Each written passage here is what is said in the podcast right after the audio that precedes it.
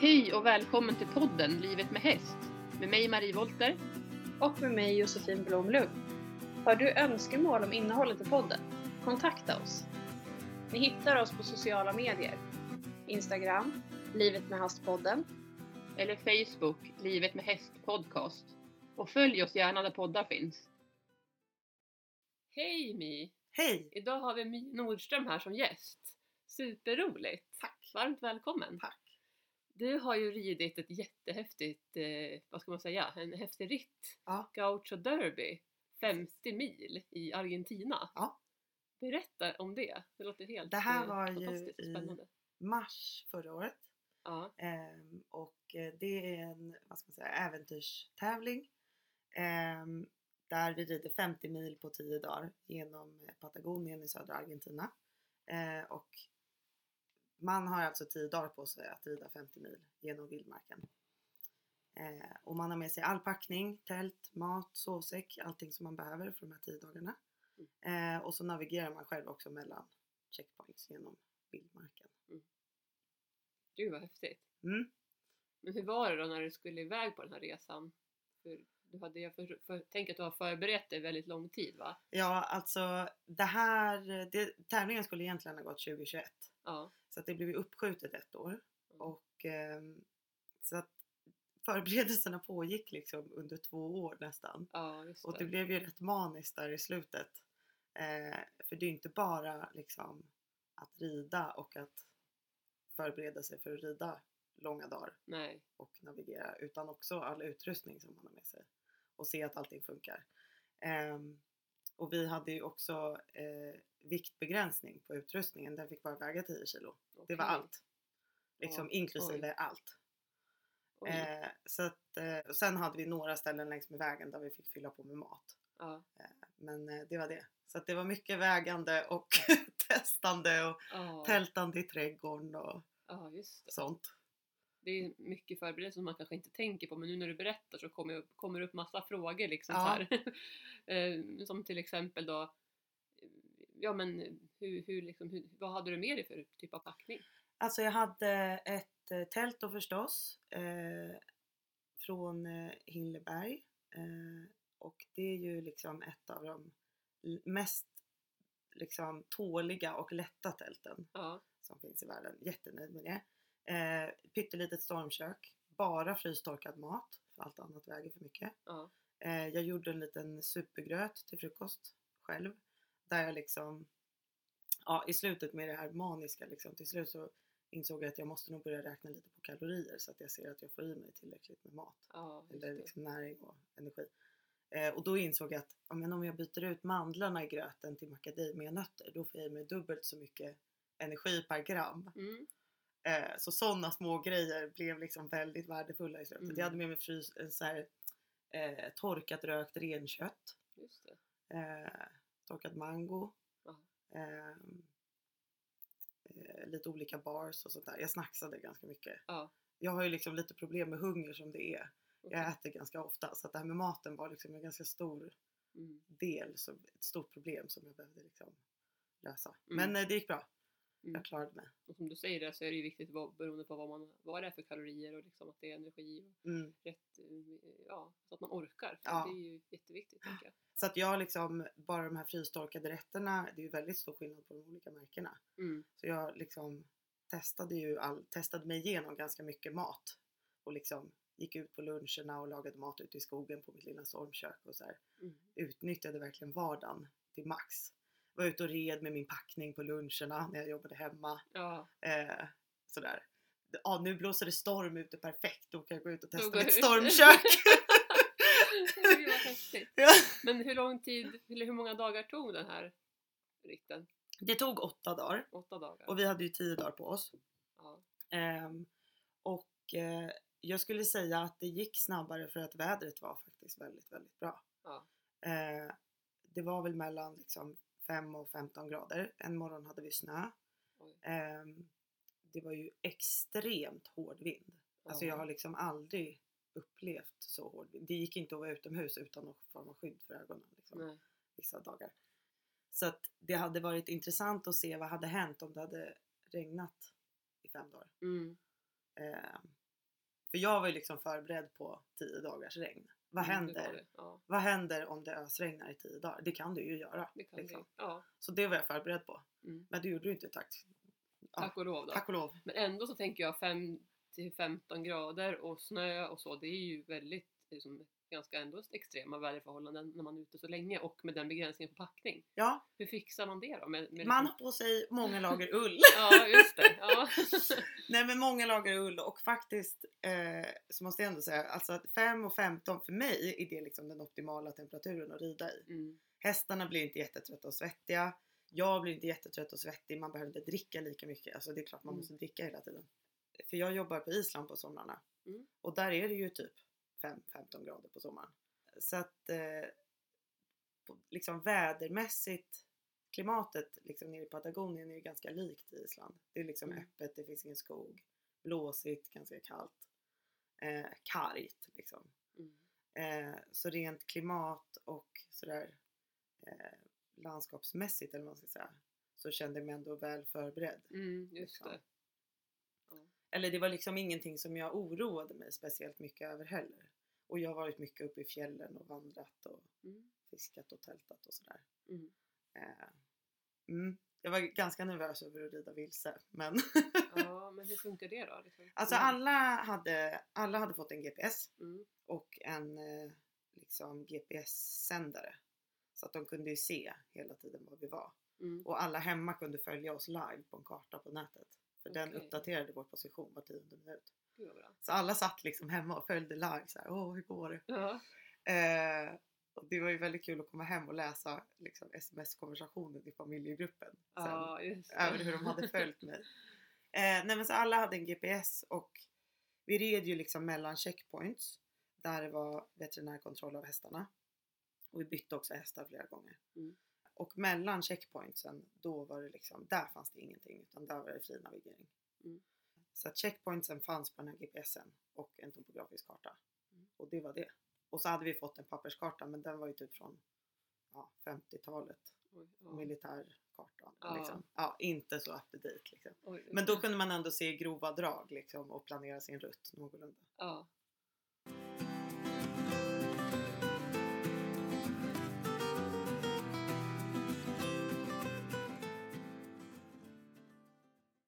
Berätta lite om det här med Island då. Mm. Och, och lite om dig. Mm. vem- är du och vad har du gjort innan? Och, Ja. det tänker Alltså, ehm, när jag eh, växte upp så var det här med hästar liksom helt uteslutet. Mm. Min pappa är jätteallergisk.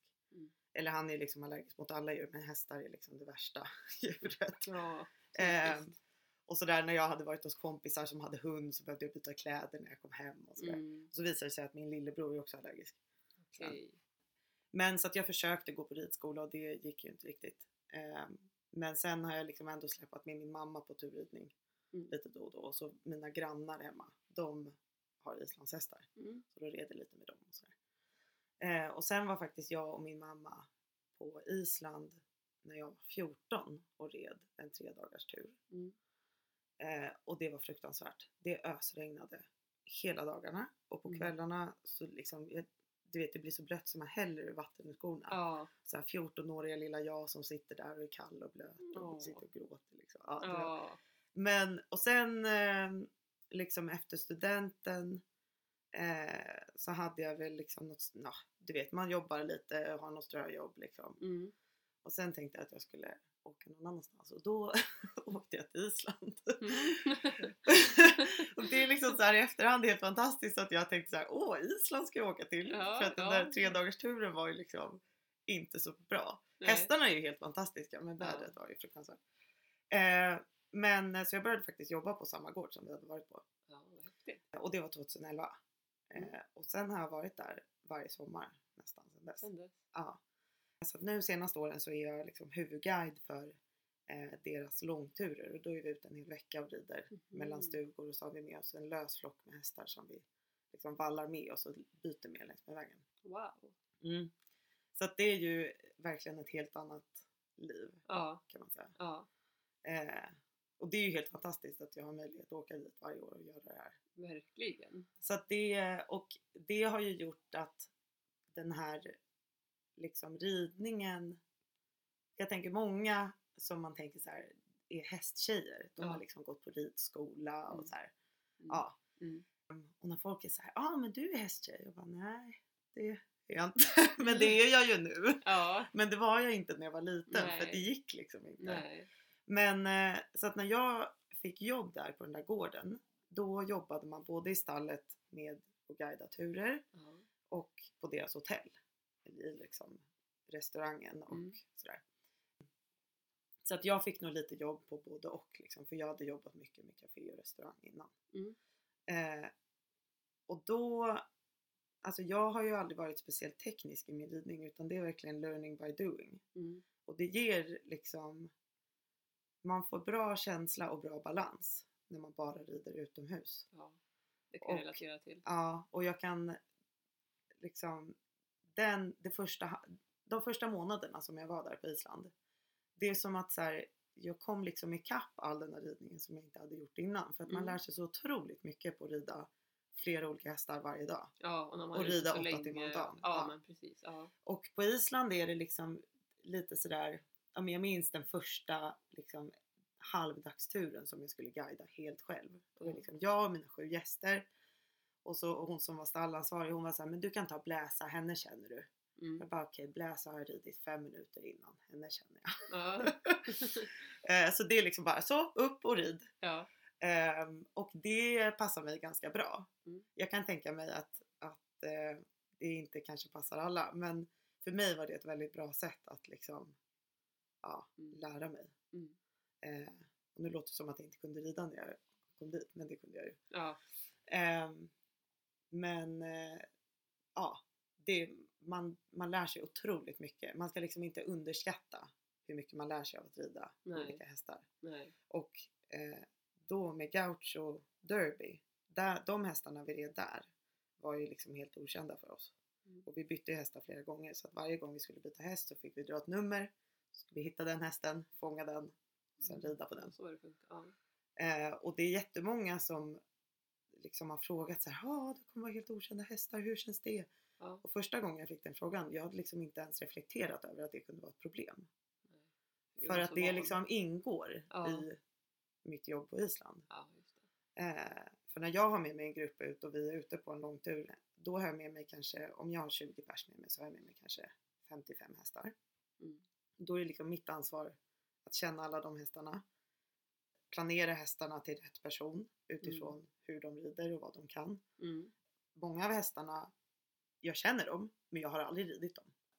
För att jag vet liksom, för jag har haft med dem på så många turer. Mm. Och andra hästar är så här, ja ah, den här är ny, ja men då, då rider jag den runt gården 10 minuter innan turen. Mm. Ja då känner jag den. Mm. Eh, så det är liksom en lite annan mentalitet. Ja, man ska säga, som är ganska, eh, jag tycker den är sund. Mm. Eh. Mm, det håller jag med om. Mm. Men det låter också så, det är ju ett stort ansvar då att ha Absolut. 50 hästar och 20 människor liksom som ska Absolut. rida. Man vet ju bara, som jag som har min hästverksamhet, när det kommer två, tre barn liksom. Och man känner att man har världens ansvar och sen så tre eller fyra hästar som jag har hemma liksom beroende på Ja. hur många man har med sig då, då på lektionen. Ja, Så låter det som ett jätteprojekt egentligen. Mm. Men jag förstår ju, du är liksom också så van, du har gjort det här under så många år också tänker Ja. jag. Och, ja men hästarna på Island, nu har jag tyvärr aldrig varit på Island men jag blir inspirerad att åka dit när du ja alltså jag rekommenderar alla att åka dit. ja. Som tycker om att eh, liksom rida utomhus i Ja, regnet. ja. Nej nu låter det värre än vad det är, man vänjer sig faktiskt. men det, är Men det är liksom, det är, så, det är så otroligt annorlunda från allt annat. Mm. Eh, och det är en annan typ av ridning. Eh, det är liksom Ja, man måste ju också tänka på att man rider länge. Man ska få hästarna att hålla. Mm. Eh, och de hästarna är ju också jättevältränade. Alltså det är ju som vilka distanshästar som helst. Mm. Liksom. De är ju vana vid att gå Ja, långa sträckor. Liksom. precis. Mm. Men hur skulle du säga då, liksom, vad, är, vad är den stora skillnaden? Det kanske är svårt att jämföra men är det någonting som du kan tänka att vad är det som skiljer att rida på Island till exempel, Mm. vi ska prata om det nu då, eh, mot vad kanske, vad ska man säga, allmänheten här i Sverige är van med att göra? Alltså det, det roligaste Ja, det är en, en kompis, han är islänning. Ja, Han jobbar också på den här gården. Ehm, han var hos mig och hälsade på i höstas och så var vi ute och hälsade på hästarna. Och så sa jag, ja men gud vad sjukt att jag har en häst nu. Mm. Han bara, ja gud vad sjukt, jag har 30. Det är lite liksom, ja. har man hästar då har man inte en. Här i Sverige så har man liksom, man har sin häst och det är liksom ens bebis. Mm. Och nu menar jag inte att man liksom värderar hästarna lägre på Island utan Nej. det är bara en annan mentalitet i att eh, det är liksom ett arbetsdjur fortfarande där. Mm. Och de, de lever i flock där tänker jag. De mer lever i flock. har här på ett sätt. Alltså, Ja. Vi har flockar här, liksom, det är ju lag på det men att det är Precis. stora flockar. Ja. Och jag kan tycka att det är liksom det är lite, dels finns det ju mycket mer plats där. Alltså Ja, det går att ha ja, hästarna ja. ute. Men jag tycker att vi liksom, det är lite daltande. Mm. Alltså hästarna klarar att vara ute. Mm. De klarar att gå i flock. De Mm. måste bara vänja sig. Liksom. Och går man i flock från när man är liten då blir man en välsocialiserad och trevlig häst. Mm. Är man en ensam häst som alltid har varit ensam i sin lilla ruta hela sitt liv. Ja. Då blir man inte välsocialiserad och en trevlig häst. Nej. Tror jag. Nej, men jag håller helt med och det kan jag se Eh. genom min Abbe som är importerad från Spanien och som har stått på box. Nu har han gått och som jag har fått hört då på lösdrift när han Mm. var ung men ganska så snart när han började rida så fick han ju stå inne på box och där hade de inte möjlighet att ha dem ute speciellt mycket så att han var ju mest inne på dagarna. Mm. Och jag märker det, han har ju inte haft den här sociala förmågan när han kom hit till mig riktigt. Dels var han ju rädd att vara ute i hagen liksom. Men, Ja. ja, så det, ja, det kan jag verkligen relatera till. Och att, Ja. att nu, jag har ju mina hästar på lösdrift och har ju haft det till stor del. Då, de som jag haft liksom länge, Herman och min sjätte Singis. Och de blir ju mer lugna och harmoniska upplever jag det. Ja. Eh, Och det är ju, man måste ju liksom tänka lite på vad är hästen för djur? Ja. Ja men det är ett steppdjur, de är ett vandrande djur. Mm, De ska ha stora ytor att gå runt på. mm, Ehm, så att ehm, ja, det är lite deppigt när man åker runt till stall som bara Ja, det är klart att det är lagstadgat hur hästarna ska ha det, de ska ha utevistelse och allt sånt där. mm. Ehm, men eh, har man bara en liten ruta, ja, vad är det för hästliv Nej, kan jag tycka. nej. Då, då blir ju den, alltså den vardagliga måste säga, träningen jätteviktig för Ja. att hästen ska få komma ut och röra på sig. Att Verkligen. de är ju vana att beta stora delar av dygnet, Mm. nästan hela dygnet och, och ströva Mm. i, i det vilda. Mm. Det är det hästen är liksom Mm. gjord till. Eh, Så att, eh, ja, ja. den, det är liksom Det är intressant då med de olika disciplinerna egentligen för att eh, ja, det blir ju väldigt generaliserande nu men Mm, liksom, ja. har man en dressyrhäst som är jättedyr och fin eh, eller en hopphäst som man bara har i en liten ruta för att man vill inte att den ska skada sig och så rider man bara in i ett ridhus. mm, Eh, jag tror inte att det blir en så lycklig häst av det. Ehm, Men sen å andra sidan, alla som eh, frågar mig så här, "Ha, vad har du för häst? Så Ja, jag är islandshäst. Eh, och, tyck, och liksom frågar om jag tävlar. Mm. Så här, Nej, jag tävlar inte. Så här, Jaha, då tycker de att jag är lite konstig. Den frågan får jag också då och då. Ja. jag har aldrig tävlat. Jag var på väg att tävla i västerridning när jag var yngre. Men liksom, nej. Jag, Nej, jag har aldrig nej, tävlat. Nej, Och det är inte det som är... Det är inte därför jag håller på med hästar, nej. för att tävla. Eh, sen är jag väl kanske inte så tävlingsinriktad generellt som person. nej. Men eh, hästarna för mig är ju liksom, vad ska man säga, en del av friluftslivet. Mm.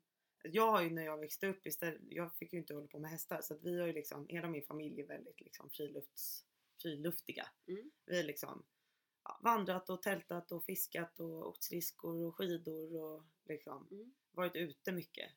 Eh, och hästarna har liksom alltid för mig varit del av det. Att vara ute. Ja. Men att nu äntligen få umgås med djur också. För Ja, det kunde jag ju inte när du jag var liten. själv när du är vuxen. Ja, exakt. ja. Ehm, och jag tycker att den biten också glöms bort lite. Att hästarna är liksom friluftsliv Mm. också. Mm. Det är inte bara tävling och prestation. Nej.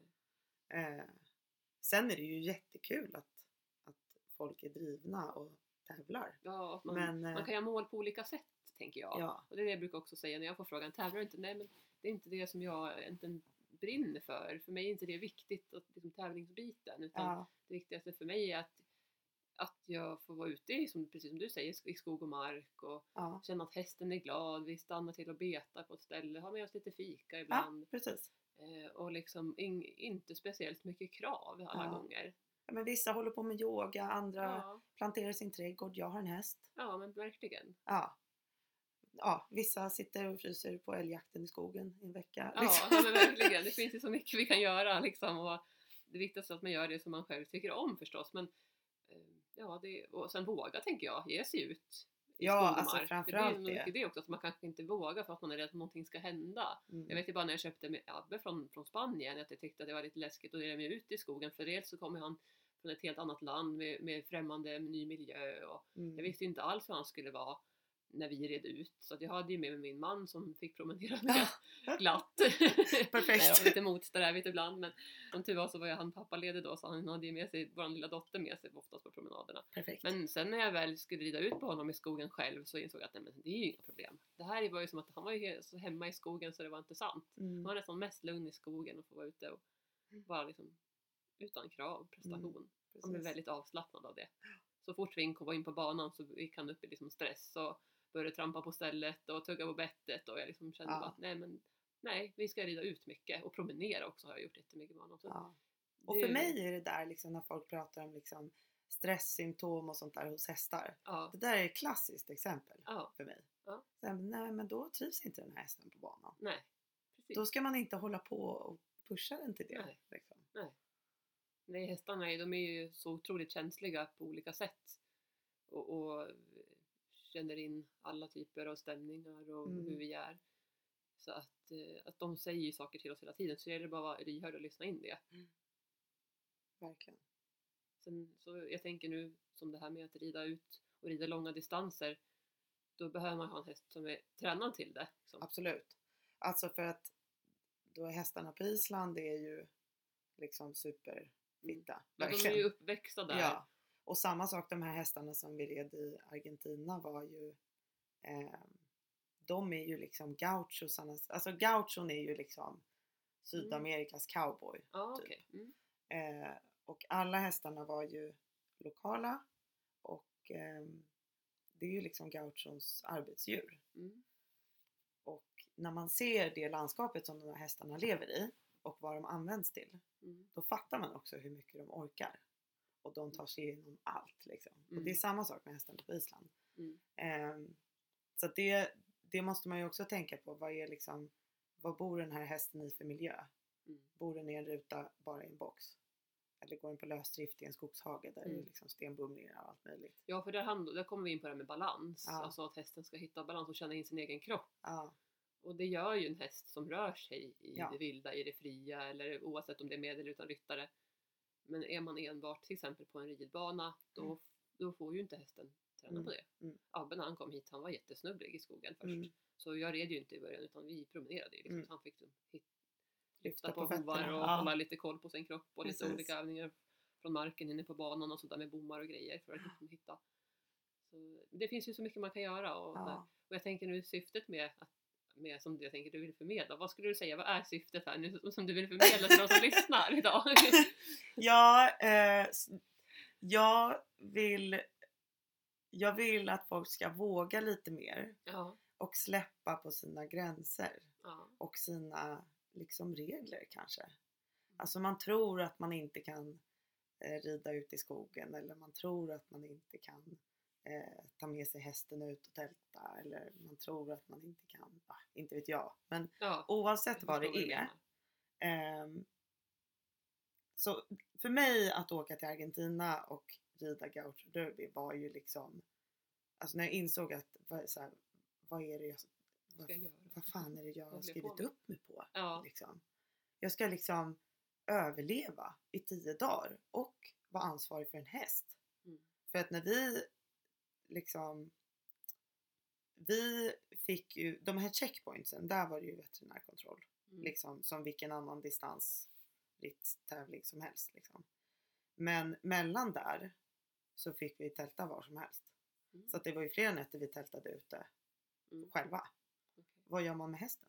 Mm. liksom. Ja, vad, gör du? Eh, vad gjorde du? i, Argentina, I Argentina så använder man hobbles. Och det är, jag vet inte ens om det finns ett svenskt ord, men det är liksom en, man knyter ihop frambenen på dem Ah. för att de inte ska kunna springa iväg. Det. Och det är ju helt förbjudet i Sverige Ja. och det kan man tycka är liksom helt sjukt att de använder det där. Mm. Men sen lite man får ta sig dit den kommer. Ja, Och hästarna är också vana vid det. De är vana vid att Det liksom, skulle ju aldrig funka. nej alltså de liksom hoppar fram som en liten groda. Ja, ja. De lär Nej. sig Ja. att hoppa iväg med de där. Men gör, gör man det här då från att de är född då eller? Ja, eller från att de börjar, jag tror det. Precis, Ja. för att jag tänker, Eh. sätta så på en häst här, en vuxen, skulle ju bli rent nej, nej, nej. livsfarligt. Nej men det är ju liksom, man får ju lära dem. Men sen är också hästarna där vana vid att bli kn- fastknutna nere i marken Mm. med ett långt rep.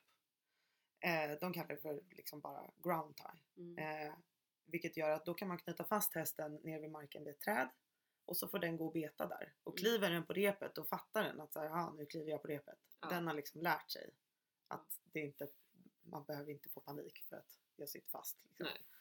Ehm, och eh, så att på nätterna när vi tältade själva då knöt vi helt enkelt fast hästarna Mm. någonstans och så tältade vi. Och bara den grejen var ju liksom första natten, det var så himla läskigt. Mm.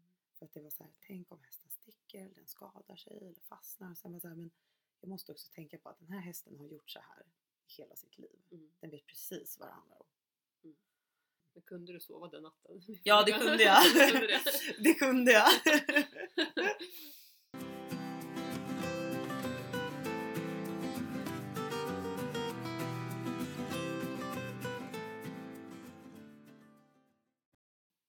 Men så hästarna där, de var ju helt fantastiska. Ja. Alltså helt otroliga. Om man liksom tittar på eh, för veterinärkontrollerna då kollar de ju liksom puls, de lyssnar på magen och hjärtat och Mm. slemhinnorna och liksom kollar så att man har skött sin häst. Eh, och det är väl som vilken annan distansritt som helst att ja, klarar man inte veterinärkontrollen så får man någon typ av straff. Ja. Och i det här fallet så var det strafftid som man helt enkelt fick sitta av på plats. okej. Mm. Och eh, pulsgränsen var 56 Mm. slag per minut. Mm. Och det tror jag är ganska lågt. Mm, Jag har en kompis i Ja. stallet som rider distans, bru- det brukar vara 62. Ja. Ehm, och eh, många av våra hästar, jag red ju tillsammans med en tjej som heter Megan som jag lärde känna där. Mm. Eh, och vår taktik innan vi kom in till vettchecken, när det var ungefär en kilometer kvar, Mm. då skrittade vi bara in och sen sista 500 meterna så liksom spänna upp sadeljord och promenera in och hoppa av. Mm. Eh, och då kom hästarna in på ja, 48. Och då var det bara att rida Ja. vidare. Ja. Så att de var ju liksom extremt vältränade. Ja. Men det förstår man ju också när de bor i det där landskapet. ja, men precis. Och jätte liksom alltså man kan liksom fästa all sin tillit till de där hästarna. Mm. Så säkra på fötterna, de tar sig igenom vilken terräng som helst. Mm. Hur brant den är så går de upp och ner.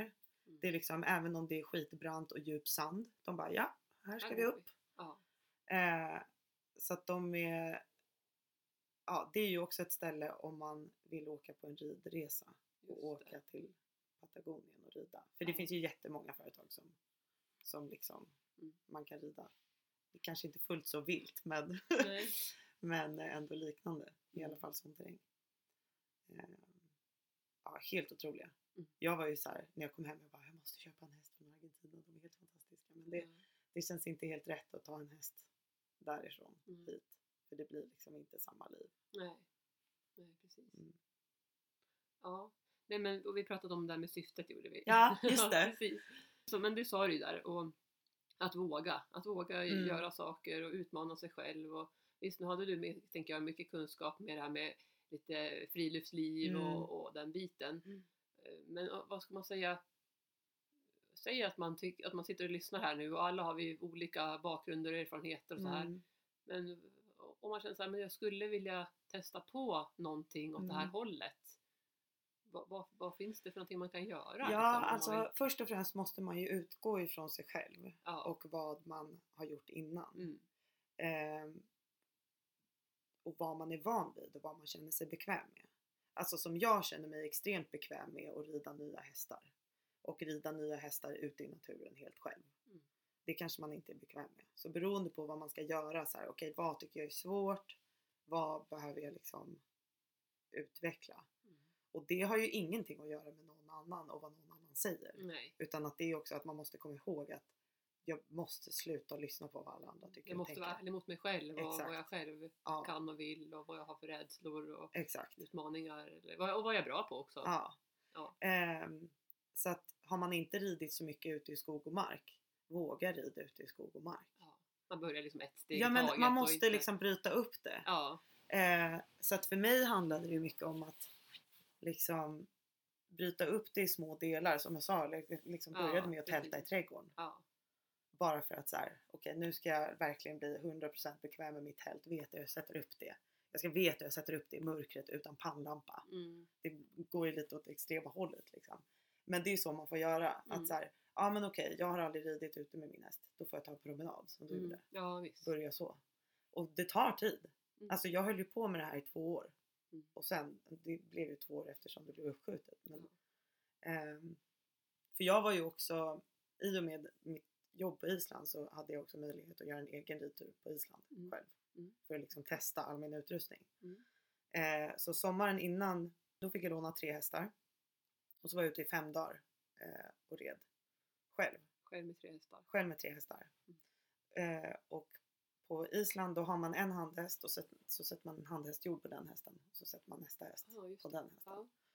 Ja. Ehm, och ehm, det hände ju, det var ju fruktansvärt väder. Det var ju också, det, Ja, det var ja, det var liksom islandsregn en vecka kändes det som. Eh, och då red jag en tur som jag inte har ridit innan. Mm. Jag hade köpt en likadan GPS som vi skulle ha på turen. Ehm, och hade liksom en vag vägbeskrivning. Det var Mm. typ så här. Ja men du kommer till floden och så rider du över floden och följer den tills det är lite stenar i vattnet. Och där korsar du floden. Sen rider du över en liten kulle och då kommer du till en stenöken. Och då ska du hålla samma riktning som när du korsade floden. Det är liksom, va? Okej, ska jag på minnet. Ehm, men, men det gick bra. Men det var en dag när liksom, jag, jag skulle fixa något med mina sadelväskor. Så skulle jag sitta upp och något hände med min handhäst. Den liksom snurrade runt och drog Ja. mig ur sadeln. Så jag trillade av. Lyckades tur nog hålla i hästen som jag red. Men Mm. handhästarna stack. Mm. Och jag landade på ryggen och då vet jag på morgonen att jag funderade på så här. Ska jag ha mitt stormkök i ryggsäcken eller ska jag ha det i sadelväskan? Mm. För att jag har liksom funderat på så här, tänk om jag trillar av och tappar mina hästar, då måste jag ha någonting i min ryggsäck Ja. som jag klarar mig på. Mm. Men jag hade inte stormköket i ryggsäcken. För jag landade ju också på ryggen. Mm. Och hade jag haft stormköket i ryggsäcken, då hade jag verkligen skadat mig. Ja. Men det gjorde jag inte. Allting gick bra. Mm. Eh, och handhästarna stack ju. Och min chef hade sagt innan, han var så här, om det ringer någon nu och säger att det är lösa hästar uppe i höglandet, då det är inte bra. Jag bara, nej nej. Mm. Men, eh, ja, men de stannade en bit bort och jag hade ju kvar, jag Mm. lyckades ju hålla i hästen som jag red på. Annars hade det ju blivit problem. Ja. Eh, men det var ju verkligen en liksom wake up call att så här, man måste också vara noga med alla små saker. Ja. Typ hur man sitter upp. Det är inte bara slänga sig upp liksom som jag är van vid utan det är liksom bara Så att det är liksom successivt i alla förberedelser mot det man vill göra Mm. så får man liksom göra det lite större och större. Eh, och det är jättesvårt för att man vill ju Mm. liksom på en gång göra det man vill göra. Ja, och sen tar man, gör man ett misstag liksom. Att man kanske går lite för fort fram med någonting, eller hoppar över något moment Ja, som man kanske skulle exakt. ha övat på. Och så går det åt skogen liksom. Ja, och det känns ju liksom jättetöntigt att liksom gå ut och laga lunch i sitt lilla stormkök på altanen. Eh, eller käka en så här frystorkad måltid till lunch bara Mm. för att testa en smak. Mm. Liksom. Eller liksom tälta i trädgården. Mm. Känns ju urtöntigt. Mm, Jag det vet ju jag hur ett tält jag- funkar. Det gjorde Liksom. jag när jag var liten. Då var det Ja men precis, men då är det liksom en annan grej. ja, men så här, nu gör jag Ja. det för att bara för att vänja mig för så att det blir liksom en naturlig del av Ja. det hela. Och det kanske också känns jättetöntigt att gå ut och promenera med sin häst i skogen. Ja, Men om det är det som behövs för att den ska lära sig att lyfta på fötterna och se var den går. Ja. Ja. Eller om man som i mitt fall också var rädd för att trilla av. ja. jag vill inte ta några onödiga risker. Jag tänkte att det är bättre att det går med Ja, någon på precis. marken. Nej men och sen en del som, som eh, de, jag skulle säga att många glömmer bort är faktiskt att man måste träna själv och vara fysiskt kapabel. Ja. Alltså hur hjälper jag hästen att bära Mm. mig? Mm. Det är inte hästen som ska jobba, det är också jag som Mm. jobbar. Alltså genom att jag har bra balans, bra bålmuskulatur, Mm. bra styrka i liksom hela ryggen och i mitt säte. så hjälper jag hästen att orka bära mig. Och det är någonting som jag tror att många ryttare glömmer bort. Så att jag ägnade ju jättemycket tid åt att träna. Mm. Så här, små, liksom så här, de inre bålmusklerna, det är svintrist att träna dem. Mm, det är Det är jobbigt, det är svintrist men det är liksom, det gör sån enorm skillnad. Både för dig hur länge du orkar och för hästen. Ehm, så det är faktiskt någonting som jag tycker alla, Mm, alla som lyssnar ska ta med sig. Ja. Att man ska inte, det är inte bara så här, oj nu måste jag gå och longera min häst så att han får röra på sig. Nej. Nej, du ska longera dig själv också. Ja, verkligen. Det är inte bara hästen som ska jobba utan det är Nej. lika mycket en själv. och det gäller oavsett disciplin och hur Ja. mycket eller lite man rider. Ja. Skulle jag säga. Mm. Mm. Mm, det håller jag med dig om Mm. fullständigt där.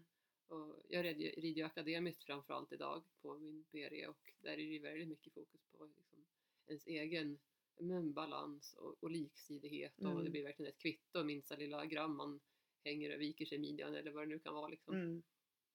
Och jag var ute ganska mycket ute och red bara med en sån här enkel barbacka-pad i Ja, mocka. Ja, För att liksom hitta balansen och sitta ordentligt. Och, eh, och bara vara ute och skritta barbacka är ju Mm. liksom jättebra, Jättebra för balansen balans, ja. och sitsen. Mm. Ehm, ja, så att man ska inte liksom underskatta sin egen träning. Nej.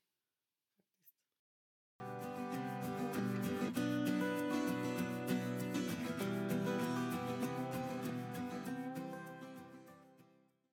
Och nästa grej då, utrustningen. Ja, Vad hade hästen för utrustning? ja eh, vi fick ju på plats en sadel Mm. och träns.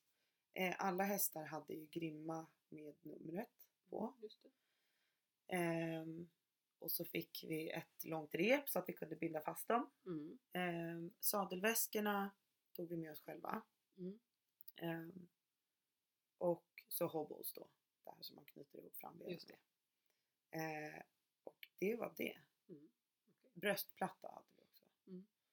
Ehm, och allting är ju, i Argentina så är ju allting handgjort. Så all, Ja, tränsen just och allt det. var ju liksom flätade i råläder. Ja. Alltså så fint hantverk verkligen. Ja. Eh, och mitt har jag sparat. Så det har jag hemma på väggen. Gud, för det vad- är så vad fint. kul. Ja, vad bra. ja, Ett fint minne. och sadelväskorna, alltså om man, om man tänker på, eller så här. I USA så är det ju ganska vanligt och det är en ganska stor community det här med pack trips liksom med Mm, hästar. Ja. Men det finns inte riktigt i Sverige. Så det var jättesvårt att hitta bra sadelväskor. Mm.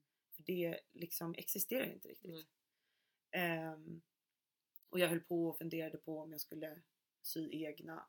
Och den Mm. första sadelväskan jag testade var faktiskt en motorcykelväska. Som jag sydde om lite. Smart. Eh, den var tyvärr för dålig kvalitet. Jaha. Märkte jag ju efter att jag hade Sen, ja. ridit fem dagar på Island Ja, själv. ja. Mm. Det var ju skönt att jag testade den Ja, det var ju då. ja, det var en sån här bra grej Ja, precis. Ja. Och eh, d- bara det är ju en ganska känslig grej. Hur fäster jag sadelväskan på hästen så att den inte stör? Mm. För hästarna i Argentina, de är inte vana heller vid att ha sadelväskor. Nej, just det. Ehm, så det är många, många små detaljer som eh, just det här i hur, hur ska man bryta upp sina förberedelser för Ja. det man ska göra. Ja.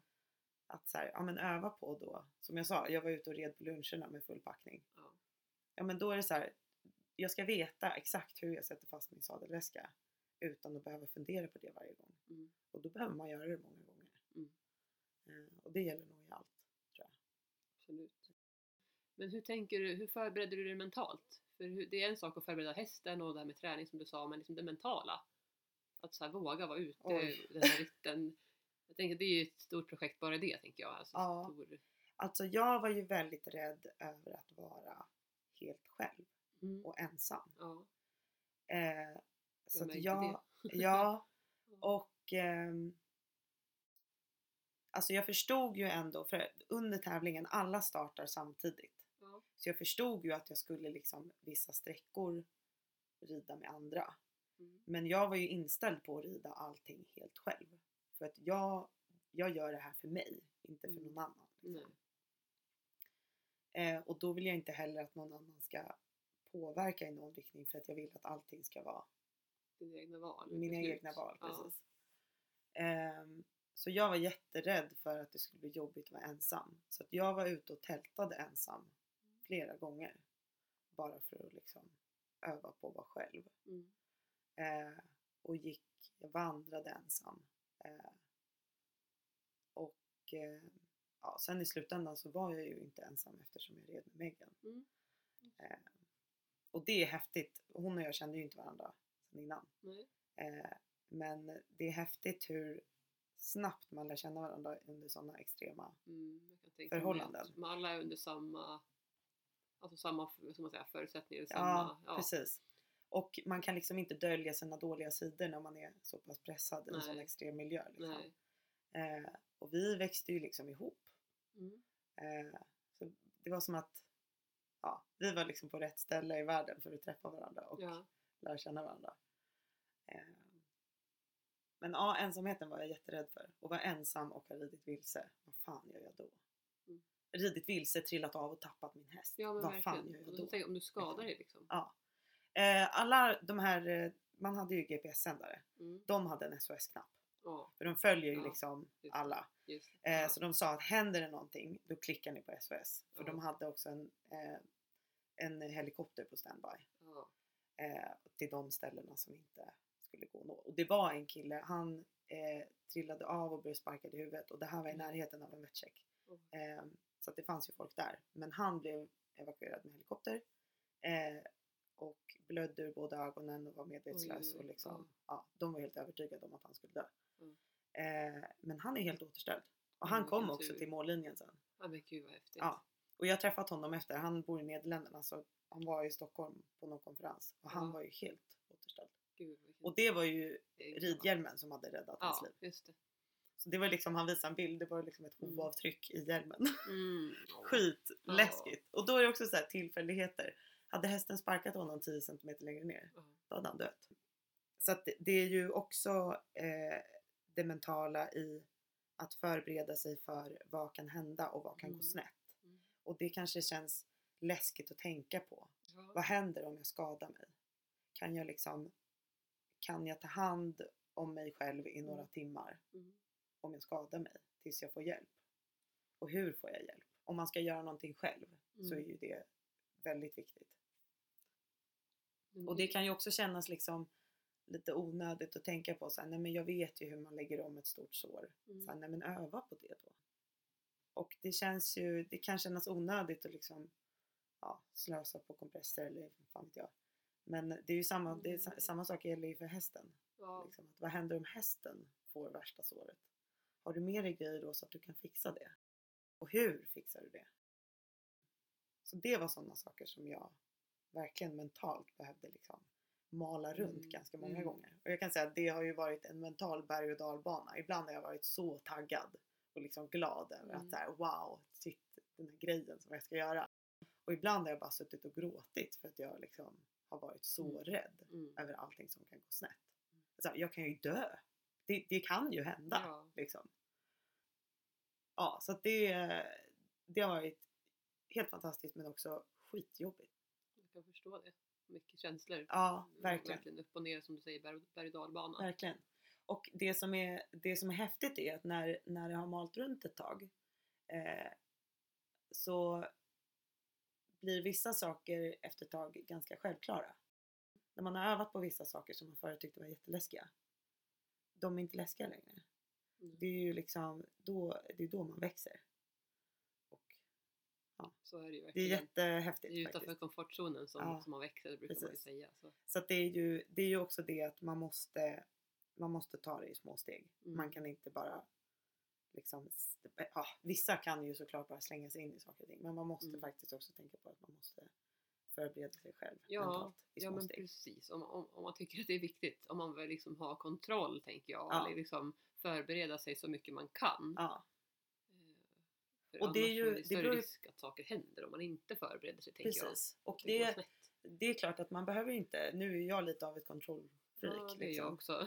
Så jag tror det är ganska vanligt i och för sig. Men, Ja, precis. Nej, men, så att de grejer, man kanske får också tänka igenom så här, men vilka, vilka saker behöver jag gå igenom och ha kontroll över och vilka saker behöver jag inte ha kontroll över. Mm. Eh, som till exempel då så här, ja men okej, jag vet ungefär vilket typ av väder det kommer vara. Men det kan också vara 20 grader och skitvarmt. Men det kan också vara snöstorm. Jag Mm. vet inte. Nej. Och jag vet inte hur hästarna kommer vara. Men så länge jag har liksom förutsättningarna för att lyckas oavsett hur det blir Mm. Så kommer det bli bra. Mm, jättespännande. Ja. Det är verkligen inspirerande. Ja, vad roligt! Ja. Ja, alltså jag hoppas verkligen att, att apropå liksom syfte och sånt där. ja, precis. Jag hoppas verkligen att ja, men ni som lyssnar, att ni blir peppade Mm. av det här. Att våga göra något annat och någonting nytt och Ja. gå lite längre. För att det är så fantastiskt kul. Man blir så... Alltså det är en fantastisk känsla att känna att man har klarat någonting. Och det kan vara världens minsta grej. Nu ska jag tälta själv en natt. Och så är man jättemörkrädd eller liksom vad det nu Ja. är. Eh, och, och känna att man har klarat det. Det är helt fantastiskt.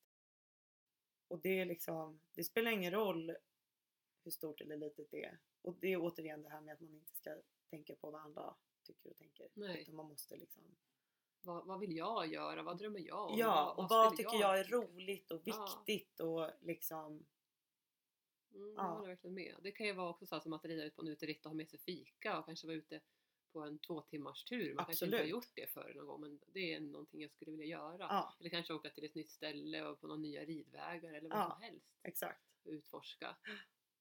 För mig kan det vara så här, ja ah, men det här skulle jag vilja göra. Nej men det kan jag inte för att bla bla bla. Mm.